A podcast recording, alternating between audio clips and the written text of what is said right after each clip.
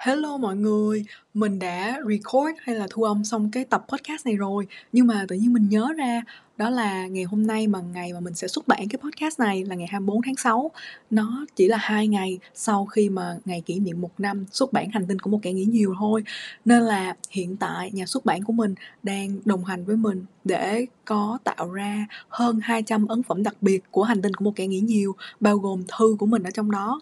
thì mọi người có thể tham khảo đường link mình sẽ để ở dưới phần description hay là phần mô tả của podcast này. Thì mọi người có thể mua cái phiên bản đặc biệt đó nha. Đó chỉ là lời nhắn nhủ mình muốn nói với mọi người thôi. Giờ thì mọi người hãy tiếp tục nghe podcast nha. Thank you.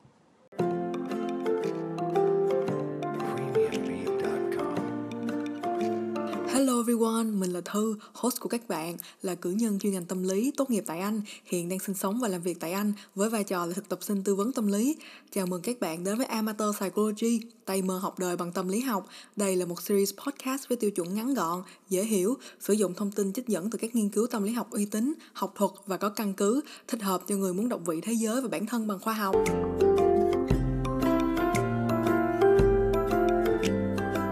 Nếu mọi người đã nghe tất cả những tập podcast của mình từ lúc mình nghỉ việc đến hiện tại, có lẽ mọi người cũng biết được việc mình đã loay hoay bồn chồn, không biết chuyện gì sẽ xảy ra tiếp theo từ một hai tháng trước.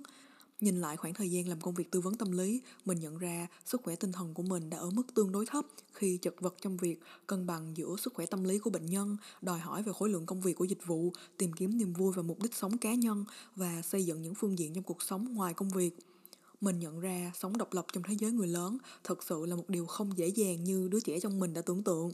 Mình đã hiểu lầm rằng chỉ cần một công việc ổn định, một mái nhà an toàn và những điều mình đã và đang xây dựng sẽ là đủ cho một hành trình sống của một người trưởng thành, đủ cho một cuộc sống hạnh phúc. Vậy nhưng có lẽ chuyện vỡ mộng là một điều không thể tránh khỏi bởi bất kỳ ai trong quá trình lớn lên, bởi chính từ những giây phút đổ nát như lá bài Tower trong bộ bài Tarot đó mà chúng ta mới có đủ dũng khí bước đi khỏi những điều không còn phù hợp với mục tiêu sống của mình nữa.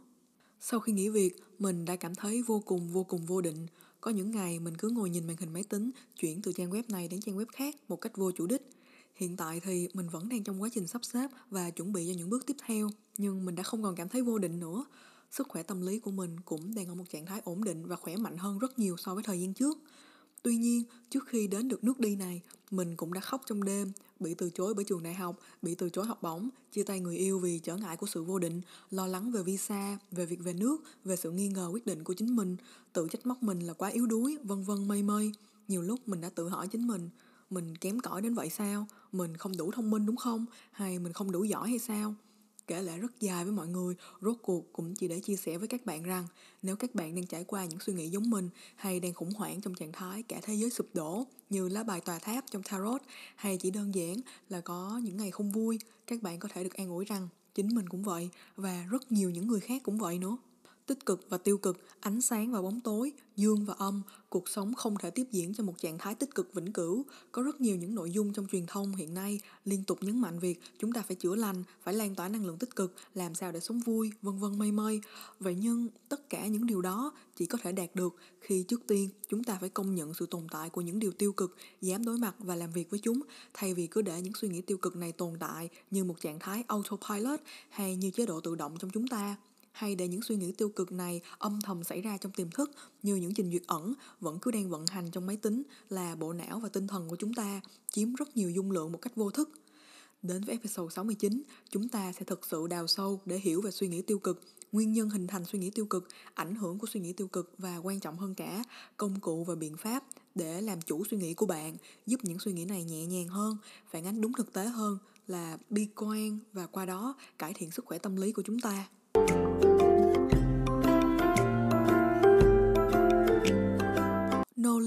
Nolan năm 1991 định nghĩa rumination hay dịch nôm na trong tiếng Việt là suy nghĩ tiêu cực, là trạng thái chúng ta phản ứng với khó khăn bằng cách lặp đi lặp lại suy nghĩ và tập trung một cách bị động vào những vấn đề gây nên mệt mỏi. Những người có suy nghĩ tiêu cực thường chỉ chăm chăm vào vấn đề và cảm xúc của họ bị gây nên bởi vấn đề này mà không thể hành động để thay đổi khó khăn.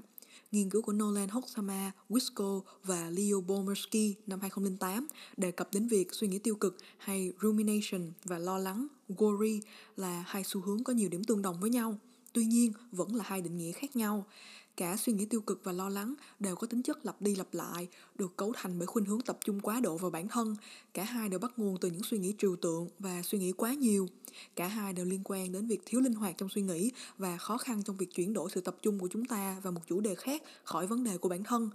cả lo âu và suy nghĩ tiêu cực đều có thể ảnh hưởng đến vận hành cơ thể của chúng ta như là việc mất tập trung khả năng xử lý tình huống kém và khả năng giải quyết vấn đề kém cuối cùng quan trọng nhất cả lo lắng và suy nghĩ tiêu cực đều được tìm thấy là khiến cho trầm cảm và lo âu trở nên nghiêm trọng hơn Tuy nhiên, khác với lo lắng là một lối suy nghĩ thường tập trung vào tương lai và những nguy cơ có thể xảy ra nhưng chưa xảy ra. Suy nghĩ tiêu cực thường tập trung vào những điều đã xảy ra trong quá khứ, tự hỏi vì sao chúng lại xảy ra và cố tìm ra ý nghĩa của những sự kiện trong quá khứ này. Ví dụ như việc bạn nghĩ là vì sao bạn ấy lại nói những điều đó hay vì sao bạn ấy lại làm vậy với mình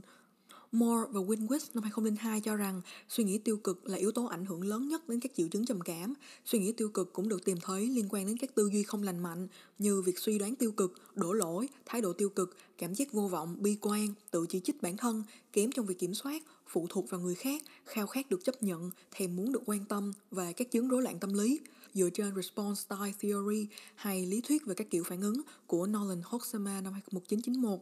Suy nghĩ tiêu cực có tác dụng kéo dài và thổi phồng những khó khăn, đặc biệt là các triệu chứng trầm cảm. Thứ nhất, suy nghĩ tiêu cực thường gia tăng ảnh hưởng của cảm xúc buồn rầu lên tư duy, khiến cho việc phân tích tình huống sẽ bị chi phối chủ yếu bởi những suy nghĩ tiêu cực và ký ức xấu. Thứ hai, việc suy nghĩ tiêu cực sẽ ảnh hưởng đến khả năng giải quyết khó khăn bởi chúng ta có khuynh hướng bi quan và đổ lỗi cho định mệnh. Cuối cùng, suy nghĩ tiêu cực cũng sẽ ảnh hưởng đến hành vi của chúng ta, dẫn đến việc khiến những điều vốn đã khó khăn sẽ trở nên tệ hơn. Nolan Hoxama và Davis năm 1999 cũng cho rằng việc suy nghĩ tiêu cực cũng có thể lái bạn xa khỏi vòng tròn hỗ trợ xã hội của chính mình như bạn bè và gia đình, từ đó khiến cho tình trạng trầm cảm trở nên tệ đi. Nhiều nghiên cứu so sánh khi cho những người tham gia trầm cảm tự do suy nghĩ tiêu cực và cho họ điều khiển suy nghĩ tiêu cực bằng biện pháp chuyển đổi sự tập trung khỏi vấn đề, tìm thấy rằng những người được tự do suy nghĩ có xu hướng suy nghĩ về những điều tồi tệ đã xảy ra trong quá khứ và cho rằng họ gặp nhiều điều xui xẻo trong cuộc sống hơn nhóm điều khiển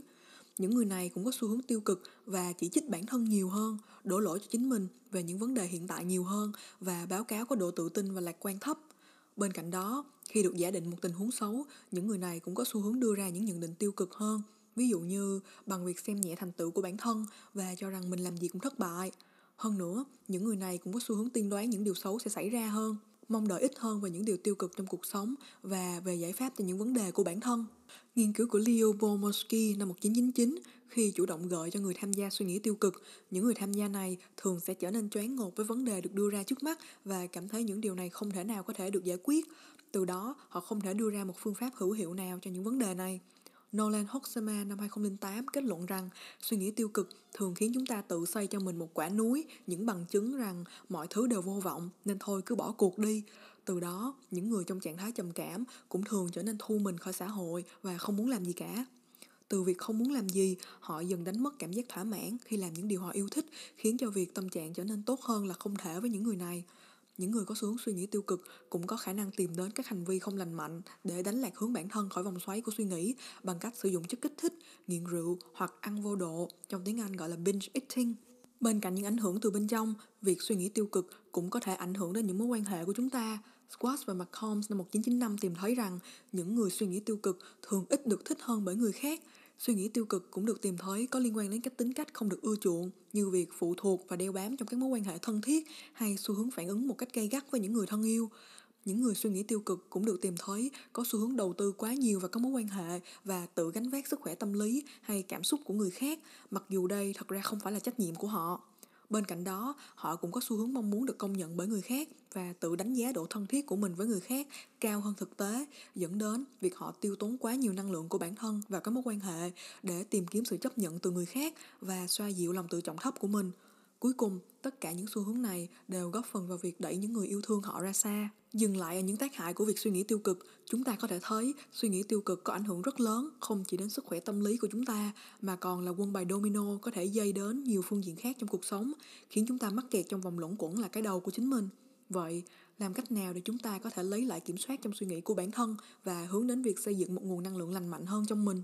Nghiên cứu của Nolan Hoxama năm 2008 đề cập đến ba phương pháp chính có thể giúp xoa dịu những suy nghĩ tiêu cực trong chúng ta. Phương pháp thứ nhất là thông qua việc kích hoạt hành vi hay behavior activation. Mình đã có nói rất kỹ về phương pháp này ở tập 48, nói về trầm cảm. Mọi người có thể tìm nghe lại episode này để hiểu rõ hơn về kích hoạt hành vi trong trị liệu nhận thức hành vi. Phương pháp này chú trọng vào việc phá vỡ xu hướng né tránh và thiếu động cơ để làm các hoạt động mà chúng ta biết mình nên làm hay muốn làm thường được tìm thấy khi chúng ta đang trong trạng thái trầm cảm. Những hoạt động được khuyến khích có thể là việc thể dục thể thao, bắt tay vào thực hiện những dự án sáng tạo mà bạn đã muốn bắt đầu từ lâu, hay đơn giản chỉ là nấu một bữa ăn lành mạnh. Nguyên tắc của kích hoạt hành vi chính là tìm lại sự cân bằng giữa ba điều trong cuộc sống, điều bạn phải làm, điều bạn thích làm và điều bạn làm mỗi ngày để vận hành trong cuộc sống. Khi thời gian biểu của chúng ta được lấp đầy bởi những hoạt động lành mạnh, chúng ta cũng sẽ mất đi thời gian để đắm chìm vào những cảm xúc hay suy nghĩ tiêu cực. Phương pháp thứ hai được nhắc đến là mindfulness hay có thể dịch nôm na là tỉnh thức. Tỉnh thức ám chỉ việc chúng ta luôn tập trung 100% các giác quan của bản thân vào hành vi chúng ta đang thực hiện. Ví dụ như khi lau nhà, chúng ta nên tập trung lau thay vì để đầu óc của chúng ta suy nghĩ về các câu hỏi mà cô bạn cùng chỗ làm lỡ nói làm tổn thương chúng ta. Tỉnh thức cũng giúp chúng ta hiểu rằng cuộc sống của chúng ta không phải bị kiểm soát bởi những suy nghĩ tiêu cực và những điều chúng ta lo lắng về không phải là phản chiếu của thực tại. Tỉnh thức đặt câu hỏi cho chúng ta rằng điều chúng ta đang suy nghĩ là một vấn đề thực tế hay là một nỗi lo âu giả định. Điều thực tế có thể ví dụ như là việc bạn lo lắng về bài kiểm tra vào ngày mai. Vậy thì hiện tại bạn có thể làm gì để tự tin cho bài kiểm tra này?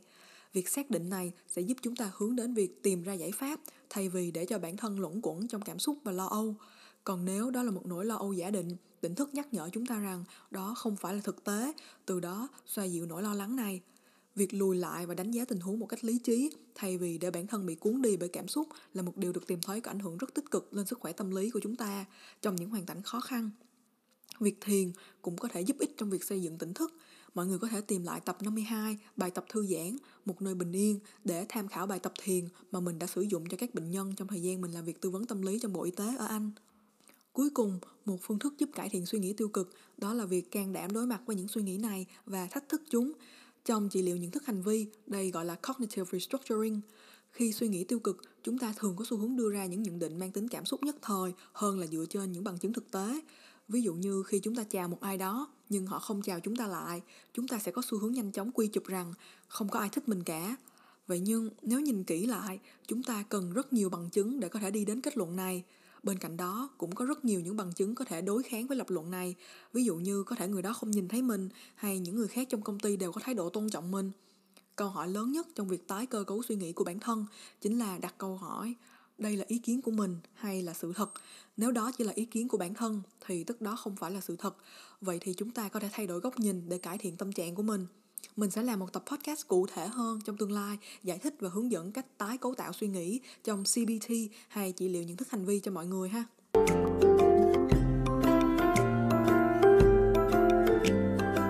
Mọi người biết không, thời gian mình đọc nghiên cứu và viết kịch bản này đây là lúc sức khỏe tâm lý của mình ổn định nhất.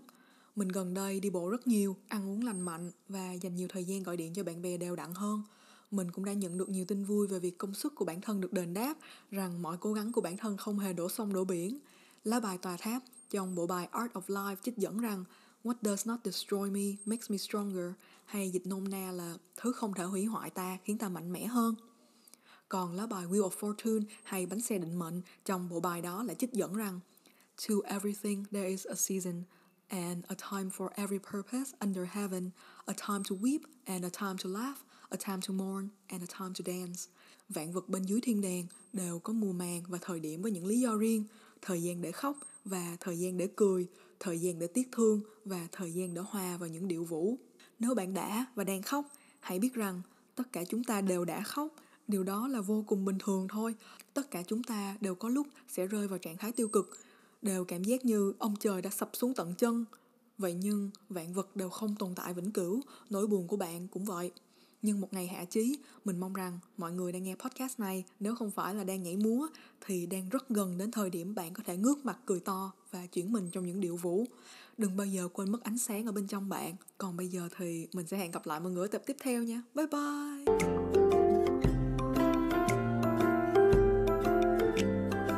Ơn các bạn bạn đã dành thời gian lắng nghe Amateur Psychology. Nếu các bạn yêu thích podcast ngày hôm nay thì hãy follow mình trên ứng dụng bạn đang sử dụng và giới thiệu cho cả bạn bè và người thân cùng lắng nghe nhé. Các bạn cũng có thể để lại đánh giá cho mình qua cả Apple Podcast và Spotify là một cách ủng hộ mình hoàn toàn miễn phí và có thể đưa Amateur Psychology đến nhiều người nghe hơn. Mọi người cũng có thể theo dõi Amateur Psychology qua Facebook, Instagram, YouTube và đọc tài liệu được nhắc đến ở mỗi tập qua blog của Amateur Psychology. Mọi đường link sẽ được tìm thấy qua website ở phần mô tả. Một lần nữa, mình là Thư, host của các bạn. Chào tạm biệt và chúc các bạn luôn tự bổ sung kiến thức cho bản thân. Goodbye and stay woke guys!